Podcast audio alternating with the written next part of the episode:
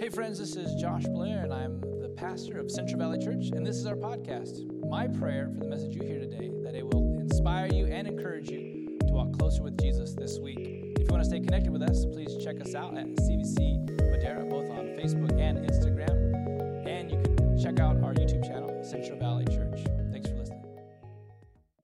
Uh, we are continuing in our in our series on grateful, on being a, a grateful people especially in this season of Thanksgiving. I, I feel so bad for Thanksgiving. Now it's become a, a holiday. It used to be the, the, like I heard somebody say, it's the opening act for Christmas, but now no one even cares about Thanksgiving. They just skip over it. Already people putting up Christmas trees as if they're doing something revolutionary uh, by doing it as soon as possible and uh, trying to celebrate as quickly as can. But I think that it's important that we stop and focus on being thankful. Do you agree? There's something powerful about being grateful and thankful for the lives that we have. And Pastor Jesse Armstrong opened us up last week. She's from Real Life Church, a dear friend of ours. She came in and preached this word on gratitude for your latitude. Do you remember? She brought out the globe. Sorry, that was my fault. I can't, I got to stop fiddling with the mic. That was my fault. She, she brought out the globe and said, How many of you know latitude and longitude? And none of you all raised your hands. And I know you all know which latitude and longitude it is, but you're just like, I ain't raising my hand for you. Um, but so she demonstrated look, latitude is the lines that go around the globe this way, and they go from the top to the bottom like this, uh, circular. And then longitude goes around it. All right, whatever, it's okay. Uh, but she demonstrated this like there are parts of the latitude of the globe that are better and nicer to like vacation in or to travel in than there are other places right? The equator has nicer weather therefore it's good to go on a cruise there but if you want to go on a cruise at the north pole you're probably going to freeze to death. So there are places that wherever you're at in life whatever your latitude is in life you can be grateful forever whatever season that you're in right? She brought that to us and it was a powerful word and then we began to, uh, to speak about her message in our community groups. This is why I encourage everyone to join a community group because you're encouraged and you're strengthened and you're uh, uh, uplifted throughout the week as you discuss the Word of God with each other. And she talked about the story of Paul and Silas who get locked up, right, for, for telling people about Jesus and, and the whole story behind that. They get thrown in a dungeon in the deepest, darkest part of the prison and they begin to worship God at midnight. And it says the earth quakes, the prison doors fly open, their chains fall off, right? And we begin to talk about that in our community group. And my dad, who I think is watching online this morning, brought up this great point. He said this that Paul and Silas didn't wait to get in prison to start worshiping. They had already developed a lifestyle of worship and gratitude so that when they were in prison, it wasn't anything new for them to cry out and worship God. They had already developed it in their lives. And I thought that was powerful because we need to be reminded that whatever season we're in, God is worthy of our worship and worthy of our praise. But sometimes we struggle to worship God when the circumstances that we're in seem to dictate our response to Jesus instead of our, uh, uh who Jesus is uh, dictating how we respond to situations and circumstances. And so we're going to talk about this this morning as we look at the, the, the, the point that God is designed for us to have a heart of gratitude no matter what season we're in, no matter what issues we face in life, because it's powerful. Do you know that gratitude is powerful? Would you say yes? Gratitude, thanksgiving is powerful. It is a, it's what we call a kingdom principle. It means when we, it's something that when we belong to the kingdom of God, we can say, no matter what circumstance we're in, we worship God because He's worthy of it all. We, we say, God, you're awesome. We thank you. And this is something that the world is grabbing onto, that, that people are understanding that there's power in being grateful and thankful. And I was reading an article from Inc.com. It stands for Incorporated. It's a blog for businesses. It's, it's not written from a Christian perspective. It's not written to Christian business owners. It's just business written to businessmen and women who want to be successful in business. And one, one of the things that this article said was that those who own businesses who are grateful, who pra- practice gratitude every day, are more successful than those who do not.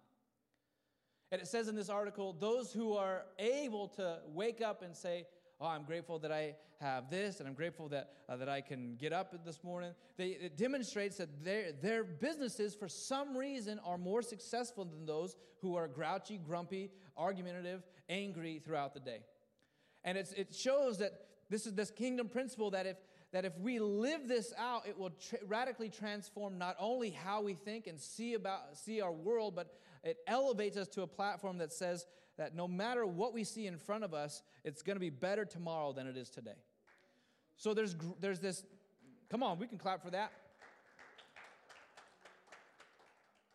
These kingdom principles, they work like kingdom principles of, uh, uh, of gratitude, and, and we even see one in generosity. Those who are generous, there is, there's blessing, there's, there's abundance that comes with that because it's a, it's, a, it's, a, it's a system, a structure that's built within the kingdom of God that, that these things flow out of those things. So whether you're a believer or not, you can experience the goodness of God when you, when you respond with gratitude and when you are generous. And it doesn't mean that those things save you, but that, that there is a benefit to responding and living in that way. And so we, we want to be we want to practice, we want to be a people who practice gratefulness.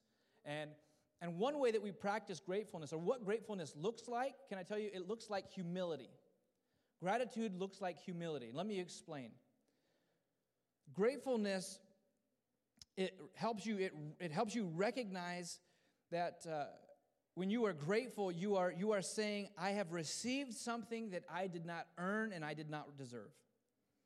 That's what, that's what gr- gratitude says. When, when I can recognize I have something in my life that I didn't earn this, I didn't deserve this, to, to respond that way means you have to be humble.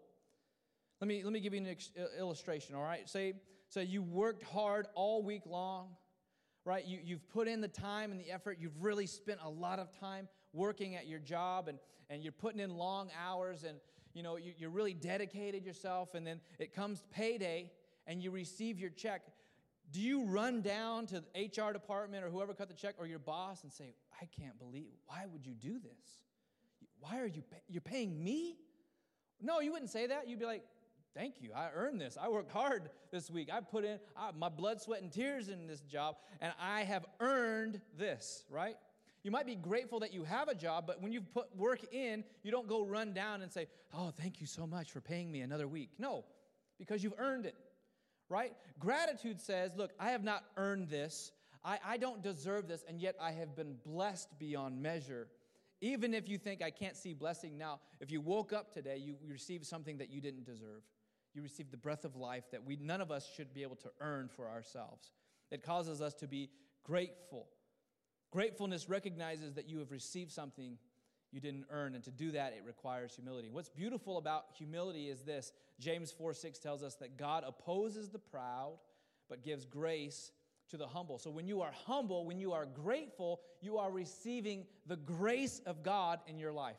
What is grace? Grace is giving you something you do not deserve. So it creates a cycle of gratitude. You say, God, I'm grateful that I even woke up this morning. I got clothes, uh, clothes on my back. I woke up uh, dry and warm. I'm grateful that you that is a, that is an uh, offer of humility. God then pours out His grace on you. Then you respond more. God, thank you so much for this and that, and it get, creates a cycle of gratefulness. And God will continue to pour out His blessing on you. But what's important is that it tells us that God opposes the pride, prideful, or pridefulness in us. And what gratitude does, it helps to push away entitlement and pride. Entitlement says, I deserve this. You owe me this. Like you don't know all the stuff I've been through, so you better you better give me what I what, what I'm owed. You owe that to me, right? Gratefulness says no, you can't be entitled because you don't nothing's owed to you. You don't deserve anything. But we love, we love a God who is grateful and gracious to us. And pride says this pride says, I did this on my own. I earned this. I did this. I made it happen for myself. Gratefulness says, no, no, it's, I, I didn't do any of this for myself. It's all a gift of God to me. And so gratefulness addresses those things in our lives because it's, it's something that we need to understand and grab a hold of. It's easier to be grateful when things are going our way do you agree? It's a lot easier when it's all rainbows and butterflies and sugar fairies and sugar fairies? I don't know what that is. It's all easier when, when it's beautiful time. Sugar fairies are everywhere. I don't know. It's easy to be grateful when things are working out your way, but what, is it, what does it look like when things aren't working out in our favor? When things aren't going our way? Maybe you're saying this morning, Pastor, that's great. You're talking about gratefulness. I, I'd love to be grateful, but you don't know my life. You don't know what I've been going through. You don't know what, what I've done, and you don't know what's been done to me. And I, I can't be grateful the way that you're saying to be grateful. It's hard. I mean, I, am angry or I'm upset, I'm bitter, I'm frustrated. Life has not worked out for me, and you want me to be grateful for what? It's a lot easier to talk about being grateful when things are going your way, but what happens when things aren't going our way, but yet God still calls us to be grateful?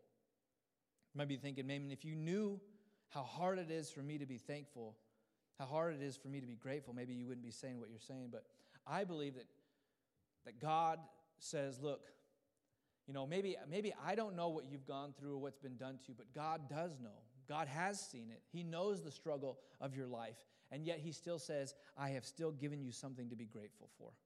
Even though you're wrestling, even though it's hard, I, I have given you the light in the darkness. And I want you to know His name, and His name is Jesus. And no matter what you're going through and whatever's been thrown at you in this life, I have given you hope in the darkness. And you can be grateful for that. Amen. God, is gra- God has, has been gracious to us. And He says, Look, no matter what happens in life, you can be grateful. Now, typically, we wrestle with, with being grateful because of two areas in life. And usually it's because when bad things happen to us, it's, it's a, there's, a, there's two causes for bad things to happen in people's lives. The, the first one is um, either it's because of something we've done and we are reaping the benefits of bad choices and bad decisions, and we're, you know, we're saying, man, I, I'm just getting what I deserve.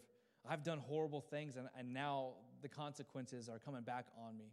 Man, man look, I, you want me to be grateful, but look, I, am walking, th- I'm walking through some really bad choices and bad things, and, and I, I can't be grateful for this. It, it's hard. I, I've made, I've made really bad mistakes. Maybe that's, that's you this morning, or maybe the other one is when bad things happen to us, it's because we have fallen victim of situations and circumstances around us. We've become collateral damage in a sense. Bad people have done bad things to us or around us, and we are being affected by their poor decisions. To put it on a, in a church uh, context, use Christian language, it would be we either we have sinned and we are paying the consequences of our sin, or people have sinned and that sin now is affecting our lives. Would you agree?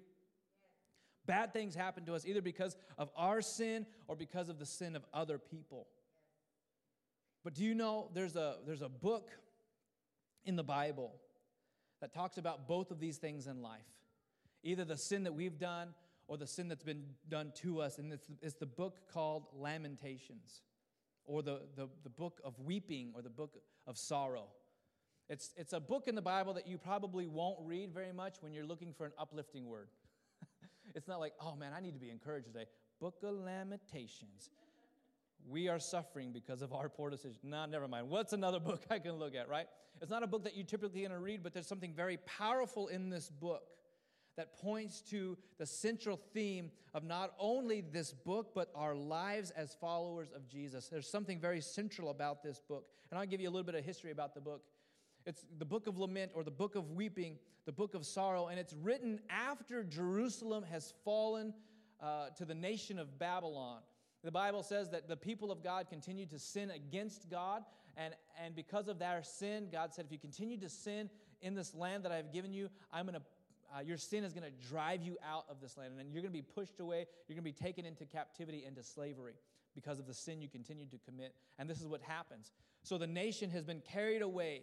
This is when you read about Daniel and Meshach, Shadrach, and Abednego. These, these men have been carried away, and the people that remain in the land are writing these poems, this letter of the book of Lamentations. We, uh, we see that, there, uh, that we believe the author of this book is the prophet Jeremiah. Jeremiah has another book written uh, under his name and under his title, but we believe he stayed in the land there with the people and to, to dwell with them in the middle of their suffering. And so he wrote these five poems. There's five chapters in all of them, and all of them consist of an acrostic. Chris, would you grab that board if you'd bring it up for me?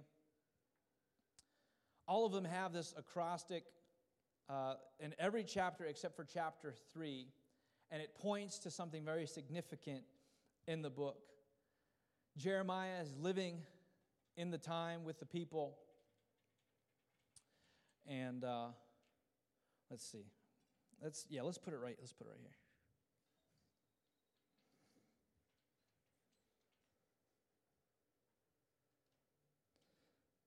Yeah, perfect.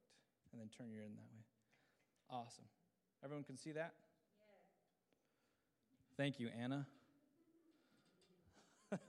Can anyone see it? Anna, yes. Thank you. Sometimes you need somebody loud in the crowd. Thank you. I appreciate it. The book of Lamentations, chapter, five chapters, five poems. There's an acrostic in each one. Acrostic is basically the letters of the Hebrew alphabet. And in our terms, it would be through A, A to Z. There's only 22 letters in the Hebrew alphabet. We have 26. But every verse and every poem has an acrostic from A to Z in each one, except for chapter 3. Chapter 3 has 66 verses, and in, it's every three verses starts with, so for instance, A, like this is, I don't know, anarchy. I don't know what it would be. B, I'm going ballistic about how horrible things are, right? Do you understand what I'm saying? So every, every, uh, every verse is that way until chapter 3. Chapter 3 has every, every three. Every three verses, there's an acrostic. And it's as if Jeremiah is giving us the A through Z of all the pain and the punishment and suffering we could experience in this life. He says, Whatever you're dealing with, we've dealt with it. Whatever you're struggling with, we've gone through it. A to Z, all the issues, all the pain, all the struggle, all the sickness, all the broken relationships, all the financial woes, everything being stripped away. Yeah, we know about it. A to Z. We've, we've dealt with the struggle. And he's there and he's writing this book of lamentation, the book of sorrow, the book of weeping. God, we know what we've done. We've messed up. We've struggled. We're in pain because of our own sin. And he's writing this. He's writing this out. But chapter 3 is the pivotal chapter containing 66 verses, the Hebrew alphabet, 22 characters, every three verses. And the chapters before and the chapters after reflect the people's cry their cry for their, heart, their own lives, for their city, and for the mercy from punishment of their own sin. They're crying out, God, we know we've messed up. Would you have mercy on us? Have mercy on us. Have mercy on us. They're reflecting on the feeling that God has abandoned them because of their sin. Has anyone ever felt that way before? You've known you messed up, you knew better, and yet you sinned against God, and now you feel like you're getting what you deserve and that God has turned his back on you. You ever felt that way? Yeah. Yeah, when we've, we've messed up, we've made poor choices, and now we feel like, God, you can't love me. You can't love me. I, I've known better. I knew you. I knew what was right, and I still went away from you. And I'm getting what I deserve. I'm getting my just deserts. I'm getting the thing I, I've sowed in, and now I'm reaping the harvest of my bad choices. Lamentations talks about their cry out for God. We know we've messed up. Please have mercy on us. Have mercy on us. And God had warned them for generations that if they continued to sin in the way that they were doing, they would reap the outcome of their disobedience. And as you read through the poems in this book, you can see their despair and you can hear their brokenness over their sin. And from the outside looking in, it's as if we can say, look, they're getting what they deserve. We are fundamentally, we fundamentally believe as people that, that sin has consequences and that sometimes it's okay that people pay the penalty of their sin. That's why we have prison systems. Look, you've committed a crime, okay, you go, you go to jail. You're to have to deal with the consequences of your poor decision. And, and, and they are suffering because of their own actions. And sometimes we're like, I'm good with it. Look, they did bad. They deserve it. Right? But what about what about times when we experience suffering and pain and it isn't our fault? What, what about times when we've, we've done everything that we should have done and yet the world seems to be collapsing in on us? I'm reminded of, the, uh, uh, of Job in the story where all these things happened to him in one day. He loses all his livestock, all his help. His children are all killed by a horrible accident. He breaks out with boils all over his body. And what do, what do his friends do? The friends come to him and say, What did you do? He said, I haven't done anything. You're, they said, You're a liar. He said, I haven't done anything to deserve this. No, you have. You have to have. This doesn't just happen. But yet we know that it does happen. It happened to Job, and sometimes it happens to us. We do all the right things. We, we, we, we're, we're staying on the straight and narrow. We, we're loving people well. We're honoring God, and yet the world still seems to collapse in on us. We get a bad report. We get family relationships are not working out the way they should. We get financial struggles, and we feel like, what, what am I doing wrong here? Why are these things happening to me? What are we supposed to do? Chapter 3. Chapter 3 is written, so when, when Jeremiah writes these poems, he writes from the perspective of the people, but in chapter 3, he writes from his own perspective. And as he begins to write from his own perspective, He says this Look, I'm, I'm, a, I'm a man of God. I speak the words of God. I have warned these people, and yet they've sinned, and now I've stayed in the land, and now I'm dealing with the consequences of their sin and their mess up. I've lost my home. My family's been carried away into captivity. I can no longer go to the temple to worship my God. I have nothing, and I've done everything right. And God, it seems like God has abandoned me. We, we read in chapter 3, he says things like this God, why are you driving me away? I want to be close to you, and it feels like you're pushing me away. He says, It feels like you've turned away from me. He says, It feels like I'm surrounded by bitterness and hardship, that I feel like I've been walled in and I can't escape this pain. He says, I feel weighed down with chains. Can anybody relate? He says, I, I pray and it feels like they bounce off the ceiling and come back like they're not being heard. I feel like I'm the target of insult and injury. People look at me and they ridicule me for my faith and for what I believe. They say, Where's your God now? He feels like, he says, I've been humiliated. His words exactly are, I've been made to eat gravel. I am as low as I can be. I'm eating dirt here. I've been humiliated. He says, I don't have peace. You said I would have peace, and yet I can't sleep at night.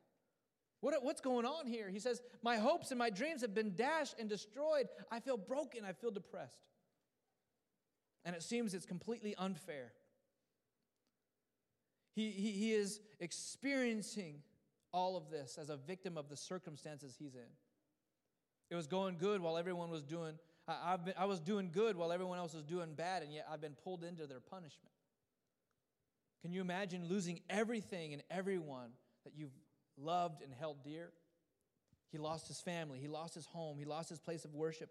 He lost his hometown. He's been carried away. He lost his friends. He's lost everything.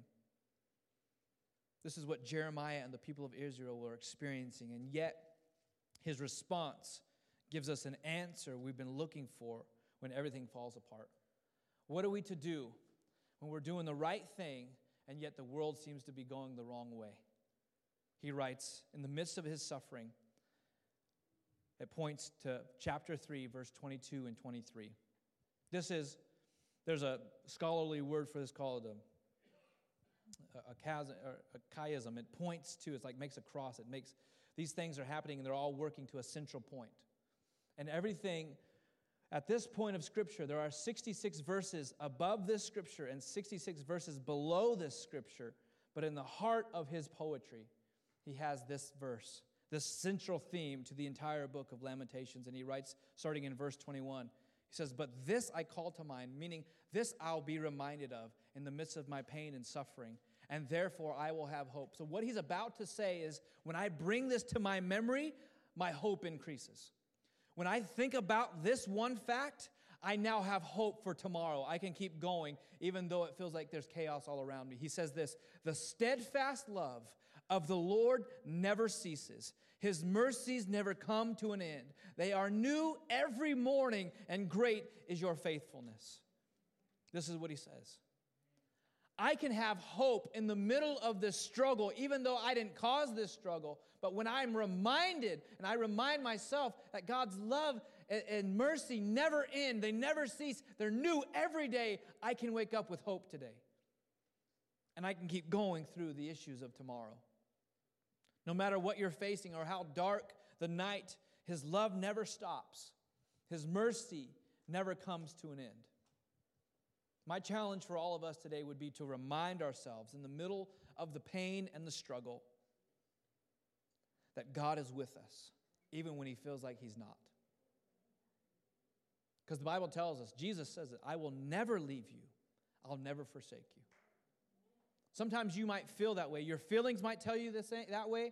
Your, your other relationships, when everything's going chaotic, you might have friends like Job had friends.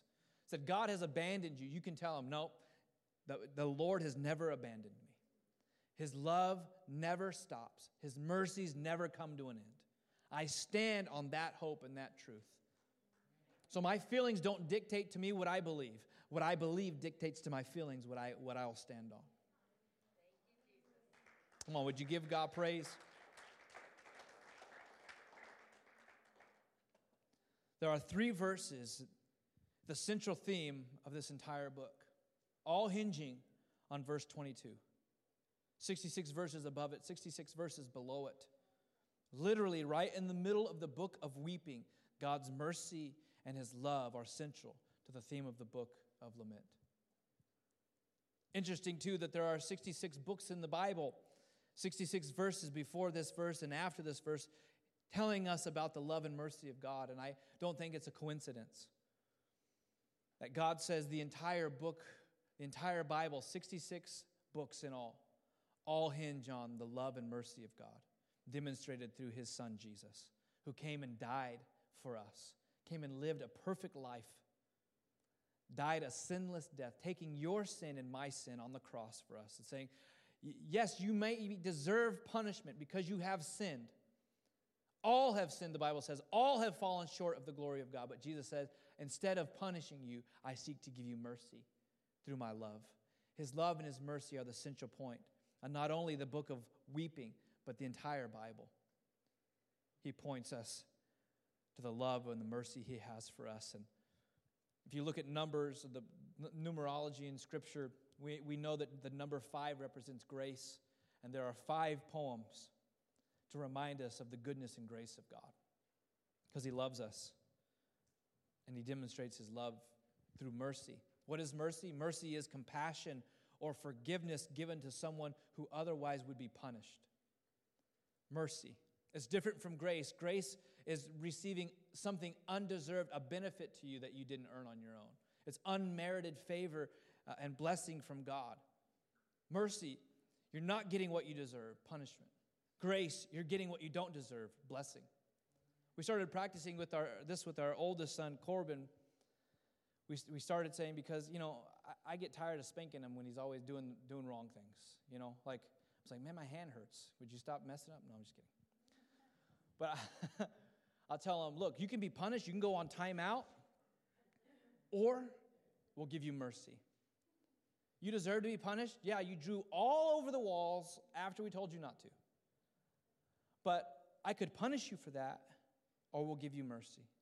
We don't do it all the time because we need to, we got to punish him. You got to know what's wrong and right. But we, we give him that option, and he's smart kid, so he's like, Daddy, I want mercy. and sometimes I won't even be an option. He'll do wrong. I'm like, What are you doing? He'll be like, Mercy, Daddy, mercy. I'm like, Oh, man. He's catching on fast. He already knows. Oh, you know. But what's beautiful about that, that it's, a, it's an illustration that if I can be merciful to my son when he's done wrong, how much more will God be merciful to us? The Bible tells us that, that compared to God's love, my love for my own children is considered wicked compared to the great love, the exceeding and abundant love of God towards us. So if I can be merciful to my son when he's messed up, how much more does God desire to be merciful to us? He said, I, I, God, it's as if it's as if God is saying, You've screwed up, you've messed up. I could punish you, but I choose to give you mercy through my son Jesus. Will you choose mercy today? Or will you remain in your sin and say, I don't need Jesus. I don't need, I don't need all this. I can handle it on my own. If you try to do that yourself, you receive punishment. Because there is no forgiveness of sin beside, without the love of Jesus, without the sacrifice of Jesus on the cross. And if you don't accept that, then you are choosing punishment rather than mercy.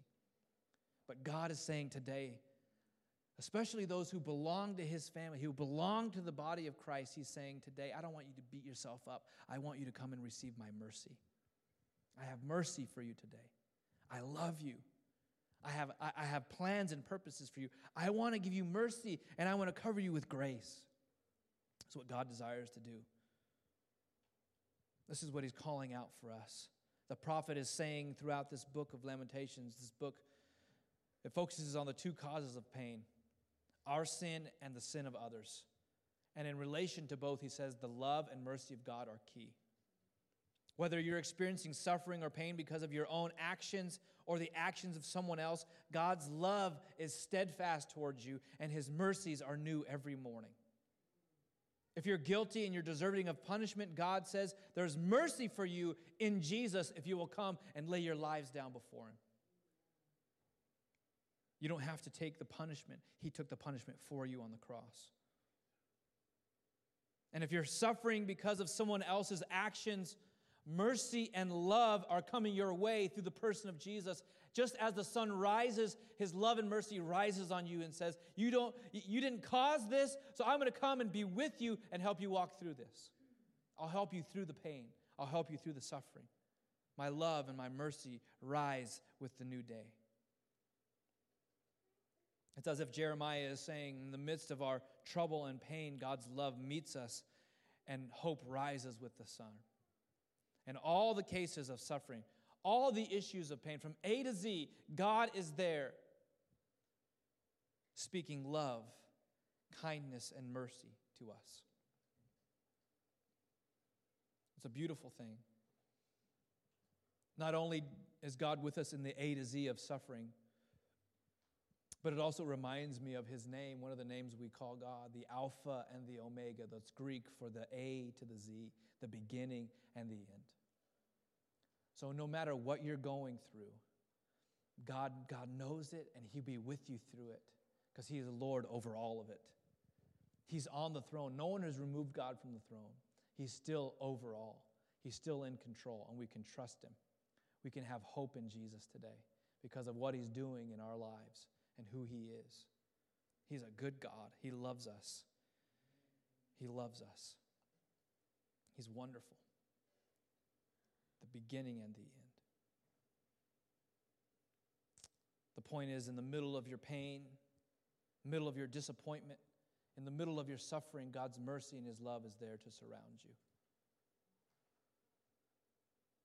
He's right there with you in the middle, in the middle of it all the Father, the Son, the Holy Spirit. What's that, what I think is beautiful about chapter 3, it's one letter every three verses, and it just reminds me of the Trinity the Father, Son, the Holy Spirit working together on our behalf for our good. So even in the middle of it all, when it all points to Him, He says, God the Father, God the Son, God the Holy Spirit working on your behalf, working to let you know that His love is new, His mercy is new every day. If it's your fault, He has mercy waiting for you if you'll run to Jesus. If it's not your fault, He has, he has mercy and love for you in the middle of your struggle. In the darkest times of your life, God is there. And the Bible tells us, and we under, Bible says, but we also know it from reality, that it's always the darkest right before the dawn, right before the sun rises. It's always the darkest. So maybe you feel like you're in the darkest point of your life right now. God would say, Don't give up hope. The sun is rising. Don't give up hope. Run to me. I have love for you. I have grace for you. I have mercy for you. And because of that, we can be grateful. Because we're not dead yet. I love that we started with that song, My Testimony. If, if I'm not dead, you're not done. I love that. I'm not, I'm not dead, so God's not done. He's not done with me. And this situation that I'm going through, He's going to see me through it. He's going to see me through it. It may not be tomorrow. It may not be next week. It may not be a year from now or two years from now. But, but I know at the end of my journey who I'm running towards. I know the one who's at the very end, the Alpha and the Omega, and I run to him because he's in control. I seek his face. He is my light at the end of my tunnel, and I'm running to him. I'm seeking him. Even in the middle of my disappointment, my pain, my struggle, my suffering, I'm going to keep my eyes on Him. I'm going to keep my eyes on Him because mercy is on the way, love is on the way, grace is on the way, hope is rising in my heart because I know that there's future joy ahead of me. It may not feel joyful today, but there's joy coming. It may not feel good today, but joy is on its way. It may not feel easy today, but I have hope in a greater tomorrow because of who Jesus is. So I turn my eyes to Jesus. I look to Jesus. I look to him. So if you're struggling today, you're wrestling, if you don't have relationship with Jesus, it's hard to have hope in something when you don't know who holds tomorrow. But if you have relationship with Jesus, you know the one who holds tomorrow. You know the one who's in control, and you can put your hope in him. If you have relationship with Jesus and you're wrestling with worry, with anxiety, that I would, I would, I would pray that as you begin to be grateful and look to Jesus in the middle of your circumstance, and you would, you would allow His hope to shift your heart and gratitude to shift your heart away from anxiety and towards hope. There's a theologian, Jurgen Moltmann, who says that hope is the anticipation of future joy, but anxiety is the anticipation of future terror. And as believers, I, I believe that we could that we could look at our future and say, it's not filled with terror, it's filled with joy. Because I'm on my way to Jesus, and Jesus is on his way to me. And we are doing this together. We're walking this together. So if you're struggling with anxiety, with worry, with, with stress that is, that is bombarding you, I'm not here to belittle you or to say that your feelings aren't real, but I'm here to say that there is hope. I believe that there is hope for you that there is hope of a, of a greater joy tomorrow. And I believe that part of the way you can help combat that is being grateful for what you have and saying, Thank you, Jesus, that when I rise this morning, love is there to meet me and your mercies are new every day. And I'm grateful. I'm grateful. If the worship team would come, we close our time this morning. I want to pray for, for you. Chris, could you come and grab this off here for me?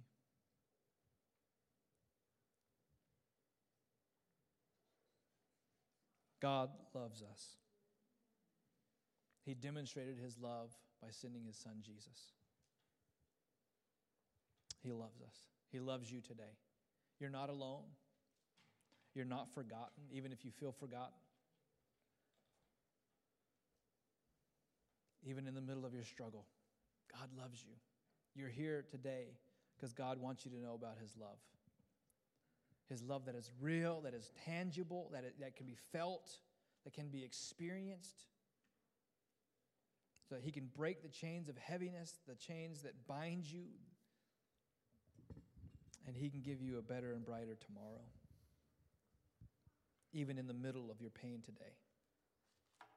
So, with every head bowed, every eye closed, this morning, if you don't have a personal relationship with Jesus, meaning if you've not surrendered your life to Him and said, God, Jesus, come into my heart, come into my life. I give you my life. I give you, I want personal relationship with you. I want to I, I want to know that you know me and that I know you and, and I want to be able to pray and speak to you and, and, and, and know that you're, that you're hearing me and that you're responding. I want to be able to read your word and understand it. I want to, I want to know everything about you. And I want to be forgiven for my sin, not through ritual or through religion, but through relationship and ex- accepting the sacrifice that you made for me on the cross. And I want to accept that for myself and I want to live that every day. Not because I, I was raised in something or I, I, I've been taught about some ritualistic prayer that I can pray when I feel guilty or when I feel heavy, but I want a real relationship with the Son of God. If that's you today, say, I want to know this Jesus that you talk about, who gives me joy in the morning, who gives me hope, who gives me life, who gives me freedom, who gives me mercy. I want that Jesus. If that's you today, on the count of three, I want you to raise your hand. Say, Pastor, would you pray for me? I want this Jesus you're talking about. One, the Bible tells us that today is the day of salvation. Today is the day to receive the goodness and the, the gift of Jesus in your life. Two, you're not promised tomorrow, you have today. Give your life to Jesus. If that's you right now, on three, raise your hand. Two, three. Would you lift your hands right now? Say, I want Jesus. I want to give my life to Jesus. I want to serve Jesus. I want to invite him into my life and give my life to him. We thank you, Jesus. If that's you, I want you to raise your hand. Thank you, Jesus.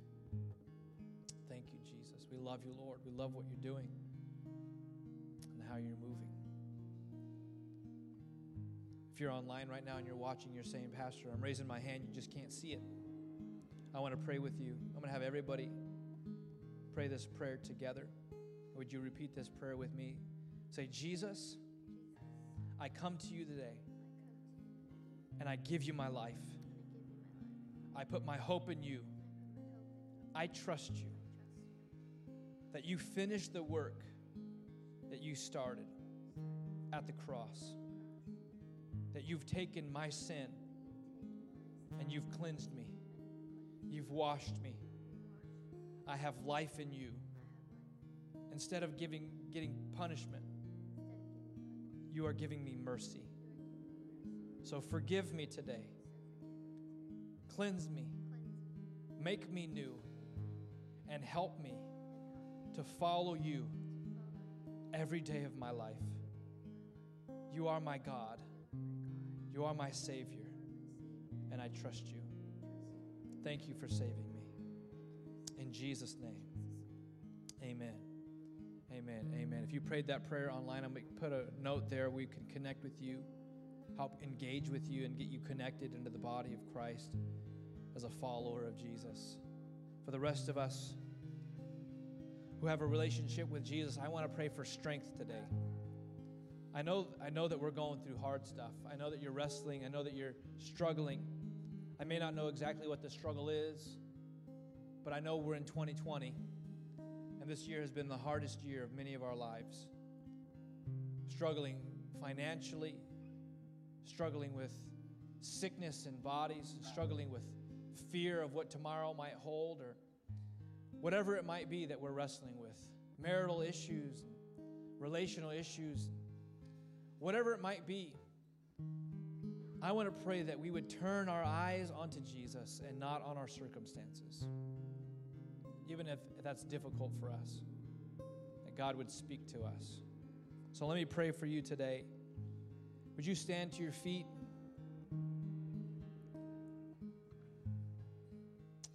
We love you, Jesus. We love you, Jesus. Father, I pray over every person that's here with us personally and those who are online, God, that have relationship with you, but might be in the middle of a struggle, whether it's a struggle that, that has been caused by themselves or the struggle of the situation and circumstances around them, I pray, God, that they would be reminded of the central point of the gospel, the central point of the message of Lamentations that God, your love is steadfast and your mercy is new every morning. Great is your faithfulness towards us. And because we know that, we can have hope and we put our hope in you. So I pray, Jesus, that you would flood our hearts with hope, that you would flood our hearts, God, instead of with worry, with anxiety, that those things would be choked out by the hope that is in Jesus.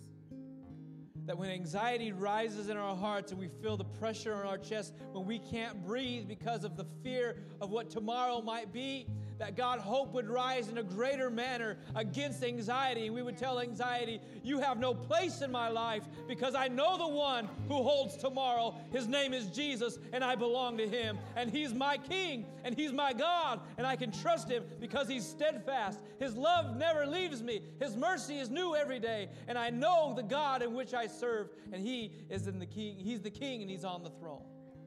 We trust you, Jesus. I pray that your people would be light in dark places, God. And that when the enemy seeks to bring depression and anxiety and worry, that God, we would remember who you are and what your word says. And we would stand firm in your word. Help us to read your word. Help us to hide your word in our hearts. That when struggle comes, we don't run from you, we run to you. We love you, Jesus. I pray your blessing over each person here today, over each heart, over each family, over each marriage. That Jesus, you would continue to work out your goodness in us and through us as we stay faithful to your word and stay faithful to you, as we worship you.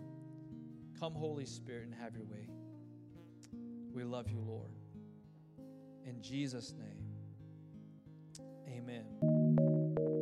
Thanks for listening to this message. To hear more messages like this one, be sure to subscribe and check out our podcast channel to hear past episodes. If you like what you're hearing, be sure to rate it and share it with your friends. It helps us out a lot. If you're interested in supporting the ministry of Central Valley Church, go to CVC